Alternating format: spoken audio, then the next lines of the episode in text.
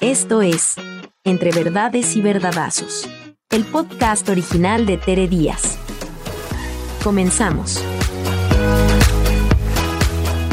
Bienvenidas, bienvenidos a un episodio más de Entre Verdades y Verdadazos. Hoy con un tema muy particular, feo decirlo con dos personas muy particulares porque vivimos en carne propia el tema, educando a Caín y a Abel. ¿De qué se trata? Criar hijos hombres en una sociedad en la que el movimiento de las mujeres va a todo lo que da. Y para eso invité hoy a Shulamit Graver, que yo le digo Shuli porque es mi amiga, y ustedes búsquenla como Shulamit Graver, porque resulta que ella tiene tres hijos, yo tengo cuatro hijos y nos hemos dado distintos rebotes con distintas experiencias, con distintos antecedentes, con distintas culturas de lo que es criar hijos hombres en un mundo en el que nosotras hemos tenido que capotear a hombres porque venimos de, socializaciones muy... La mujer es satélite de las necesidades de los demás y pues sobre todo del marido, ¿verdad? Entonces, Shuli, te quiero presentar. Shuli es psicoterapeuta de familia y de pareja con especialidad además en trauma, estrés postraumático y resiliencia. Ella es autora de dos libros que me gustaría que compartieras. Uno es Agonía en la incertidumbre y el otro es del sufrimiento al crecimiento.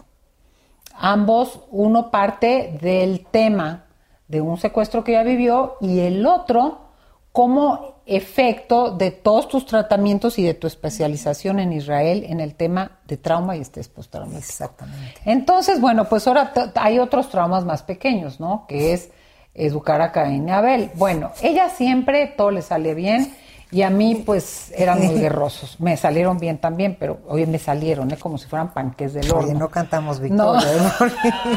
No, no es victoria. Ya, la vida tiene tropezos, pero creo que son los siete hombres que criamos.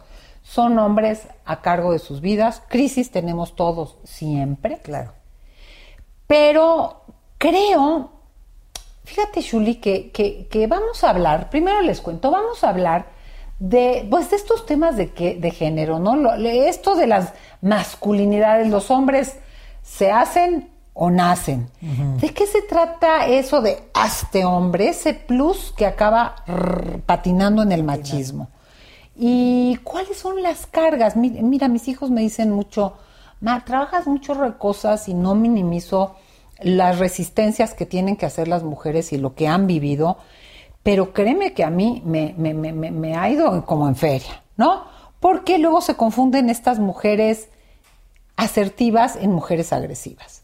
Eh, vamos a hablar de estos temas de género y de qué va el ser hombre hoy y cómo educar a estos hijos hombres, porque ahí te va la otra. Bueno, pues los que los educan así son las mujeres. Sí, por de dónde están los papás. Claro. ¿Cómo? Yo, yo, yo de veras a los hijos les digo, híjole, si van a tener hijos, porque tú ya tienes nietos, yo no, eh, vean la manera de involucrarse en estas paternidades presentes, eh, vinculadas con una manera de ser hombres y de vivirse en igualdad con las mujeres si son heterosexuales pues distinta a lo que vivimos nosotros y que, hemos ido que lo veo, Tere, fíjate, siempre platicamos de lo que es criar hombres y lo platicamos tú y yo, ¿no? Con sus diferentes este, actitudes, profesiones, pasiones, y caracteres, ¿no? Y caracteres. Porque su carácter. Pero sí te puedo decir que en el momento de hoy, cuando dices yo sí tengo nietos y veo de mis tres hijos, dos tienen hijos, y veo cómo son ellos con sus mujeres, yo me regreso aquellos vivieron con una mujer que trabajó siempre, con una casa donde era respetado y honrado el trabajo de la mujer.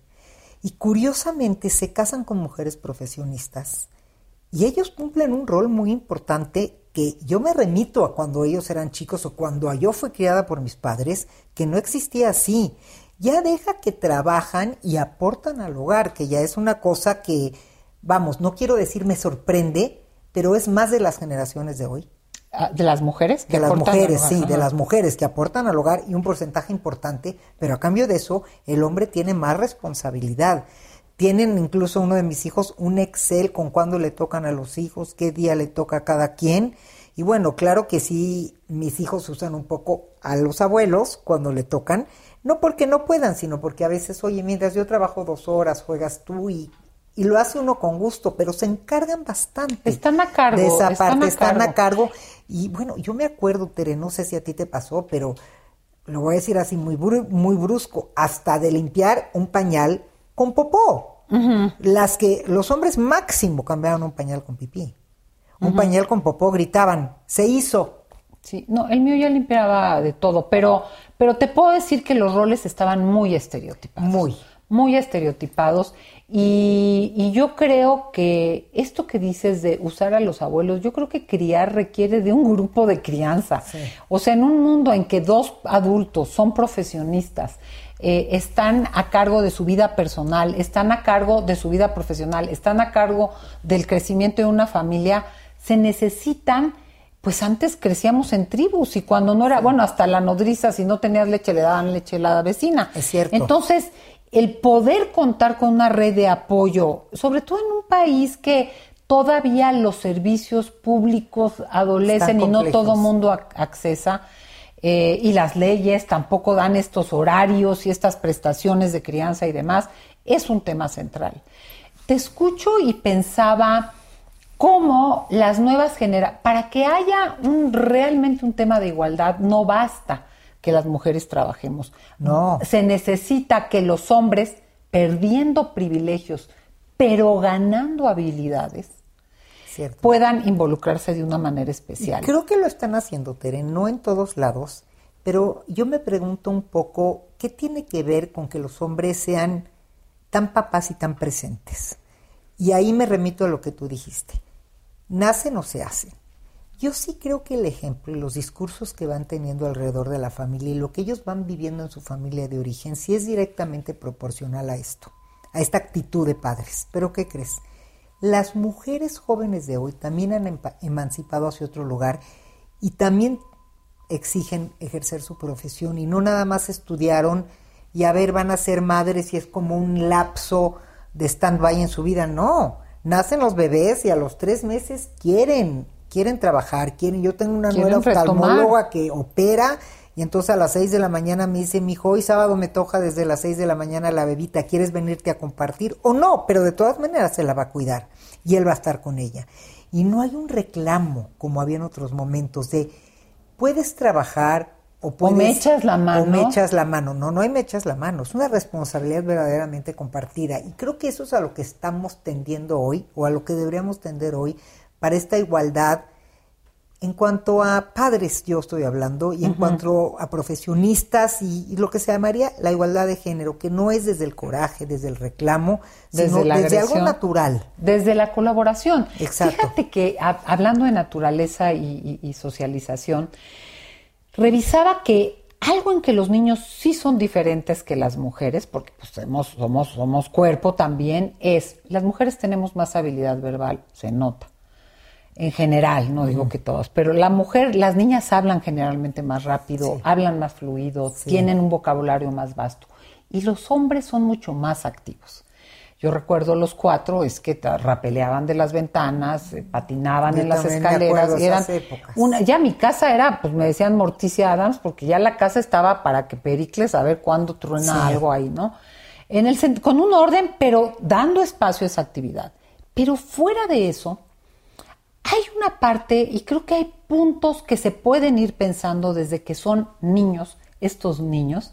Me llamaba la atención, hago un paréntesis, leía las noticias de cómo eh, eh, los uniformes escolares, ¿no?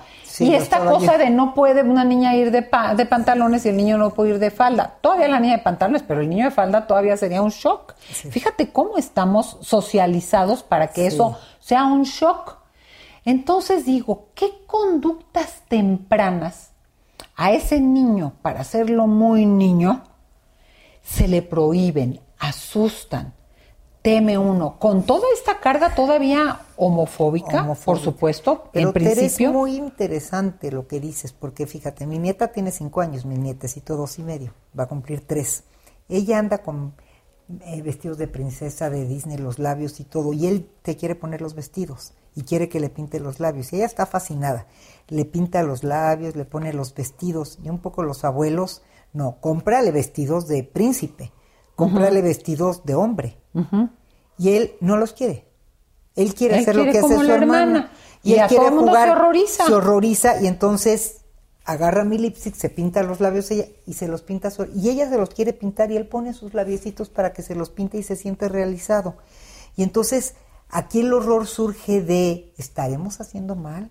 Es algo que se debe de hacer. Se le debe permitir. Se le debe de comprar muchos coches entonces para que juegue con coches y ella con Y disfraces muñecas de Batman. Y disfraces de Batman. O lo vivimos como algo natural de un proceso de imitación de una hermana mayor que él quiere hacer lo mismo que su hermana. Totalmente. Y además, digo, ahora que estamos hablando de toda la cultura queer, de toda la cosa en donde de veras se empieza a esta eh, expresión no binaria a ser una constante. Por supuesto. ¿Cómo, ¿Qué nos pasa a nosotros con eso? Por un lado. Por otro lado, Shuli, tú y yo dimos juntas este taller sobre eh, la inteligencia emocional de los hijos. ¿Qué tal que hay emociones? Porque si de algo se queja el mundo, es del anatalfe- ana- analfabetismo Analfabetismo emocional, emocional. masculino, ¿no? En general. De esta No- falta no, de no habilidad. sabe lo que ¿no? siente. De esta de expresar, de, de reconocer. porque primero, todos sentimos. De nombrar. Porque los hombres y las Claro. mujeres sentimos. Y esta cosa de, no, no llores como niña. A ver, a ver, a ver, se les permite el enojo, hasta la agresión. Sí. Pero el miedo, la tristeza, la depresión no está permitido. ¿Cómo, cómo abrir este rango de emociones para una expresión adecuada, contenida, ¿no? ¿Qué me pasa? ¿Cómo lo nombro? ¿Cómo no actúo con eso para agredir? Porque hay muchas personas que prefieren, no, pégale. No chilles como niña, pégale, ¿no? Estás, estás- Defiéndete. Defiéndete. Sí. Y eso se ensalza. y- pero no hay permiso a emociones femeninas. Sí, porque pareciera que corren el riesgo de volverse más femeninos. Y esto viene como de un condicionamiento social, porque sabemos que es un condicionamiento, pero no es un destino, no tendría que ser un decreto, no tendría que ser como una sentencia. Entonces, sí me remito a lo que dijiste de que las mujeres manejamos más la expresión verbal, tal vez el mundo emocional, porque estamos condicionadas a eso y por eso dicen que somos multitask, porque la mujer hace muchas tareas al mismo tiempo. Y hay esta parte que se quedó como costumbre de que las mujeres platicamos para resolver y los hombres resuelven y luego comentan, como si fuera un valor masculino. Pero ¿qué pasa en el camino de esta polarización? Que el hombre sí siente, sí podría, sí sabe hacerlo, pero tiene como un- una etiqueta de que Se si lo hace mucho, de que si lo hace mucho, va a sacar demasiado su lado femenino. Y su debilidad, ¿no? Porque Sí, ser hombre ser es ser fuerte. Claro. Es ser de una pieza. Ejecutor. Es ser Sí. decidido. Es no titubear. Es meter el cuerpo. Por eso el pleito. Es meter el pleito. Fíjate. eh, no hay duda que hay mayor, en esta masculinidad tóxica, hay mayores índices de suicidio, de abuso de sustancias, de pleitos callejeros, de accidentes automovilísticos en varones que en mujeres. Sí. O sea, esta dureza Se contiene tanto, que tiene expresiones claro, lastimosas, que ¿no? se cataliza en, en algún momento en expresiones muy fuertes. Yo me pregunto si se les permitiera ser más femeninos, expresar más las cosas desde estar otro en lugar. contacto con su emocionalidad, Tal- ¿no? Pero ¿qué crees, Tere? A veces me doy cuenta que no es solo estar en contacto, es hasta la educación de aprender a nombrar las emociones. Porque Nombrarlas. les cuesta, Definitivamente. les cuesta nombrar el enojo, el coraje, porque es de educación. Entonces, ¿qué, qué es lo que nos, yo pienso que tendría que suceder en estas nuevas generaciones de hijos pequeños? Yo creo que tendríamos que darle permiso a los niños de sentir más, de nombrar las emociones, de que jueguen a lo que quieran jugar, de que imiten a la hermana sin miedo. Sin miedo. Es que, fíjate, es un temor nuestro, es un temor de nuestras eh, concepciones de lo que es ser hombre y de lo que es ser mujer. Y es una también, pues un temor de que nos digan que fallamos nosotros, como padres o como madres en esta crianza, en no hacer hombres fuertes para la vida. Pero fíjate cómo es en la vulnerabilidad, en esta capacidad de sentir, donde se da la verdadera fortaleza. Si no, lo que ocurre es que hay un quiebre en esa rigidez de no puedo sentir, me cierro, me desvinculo y, me, y me quiebro. Es muy interesante. Yo fíjate que mucha gente pregunta, ¿cómo le hiciste? Te lo han de preguntar a ti. ¿Cómo le hiciste? Yo creo que uno vive las propias batallas internas, ¿no? Porque uno está en la propia, me atrevo a decir, todavía venimos de generaciones, en una propia emancipación y al mismo tiempo ya no aceptarías cosas ni quieres que ellos vivan ni, ni actúen con otras mujeres ciertos abusos. Entonces, eh, ¿qué, dirías tú a, padres y a madres que están criando hijos varones? Bueno, yo diría varias cosas. Número uno, que los dejen hacer lo que quieran hacer. O sea, en el sentido de juegos. En el sentido de juegos y que si quieren jugar a las muñecas, a la casita y si quieren pintar los labios, no, se asusten. Es parte del crecer, del imitar, del probar, del ser curioso, porque todas esas cosas son como habilidades que van desarrollando una sensibilidad diferente. Otra cosa yo diría es desde la casa. A mí me parece que hoy tenemos que vivir en hogares de mayor igualdad para que ese ejemplo lo vivan los hijos y las hijas porque ellos ven esa relación. Más tiempo con papá, solo, más tiempo con mamá, tiempos de familia, que entienden que hay este juego porque los padres trabajan, porque tienen sus actividades. Y otra cosa importante que me parece que están haciendo más las escuelas es involucrar mucho más a los papás, en el sentido que se involucren en la educación, bueno, sí se involucraban, pero antes sucedía que quienes iban a la entrega de calificaciones, el hombre está trabajando, la mujer no, ahora van los dos porque es una cosa compartida y no hay de que uno trabaja y otro no. Y aparte porque esa cosa en que los padres eran como satélites, se enteraban al final. No los eh, molestes, no les... Está ocupado tu papá. no, no, no, estamos ocupados los dos, pero a la vez los dos somos padres y estamos presentes porque ese ejemplo que van mamando estos hombres es un ejemplo de igualdad desde la casa.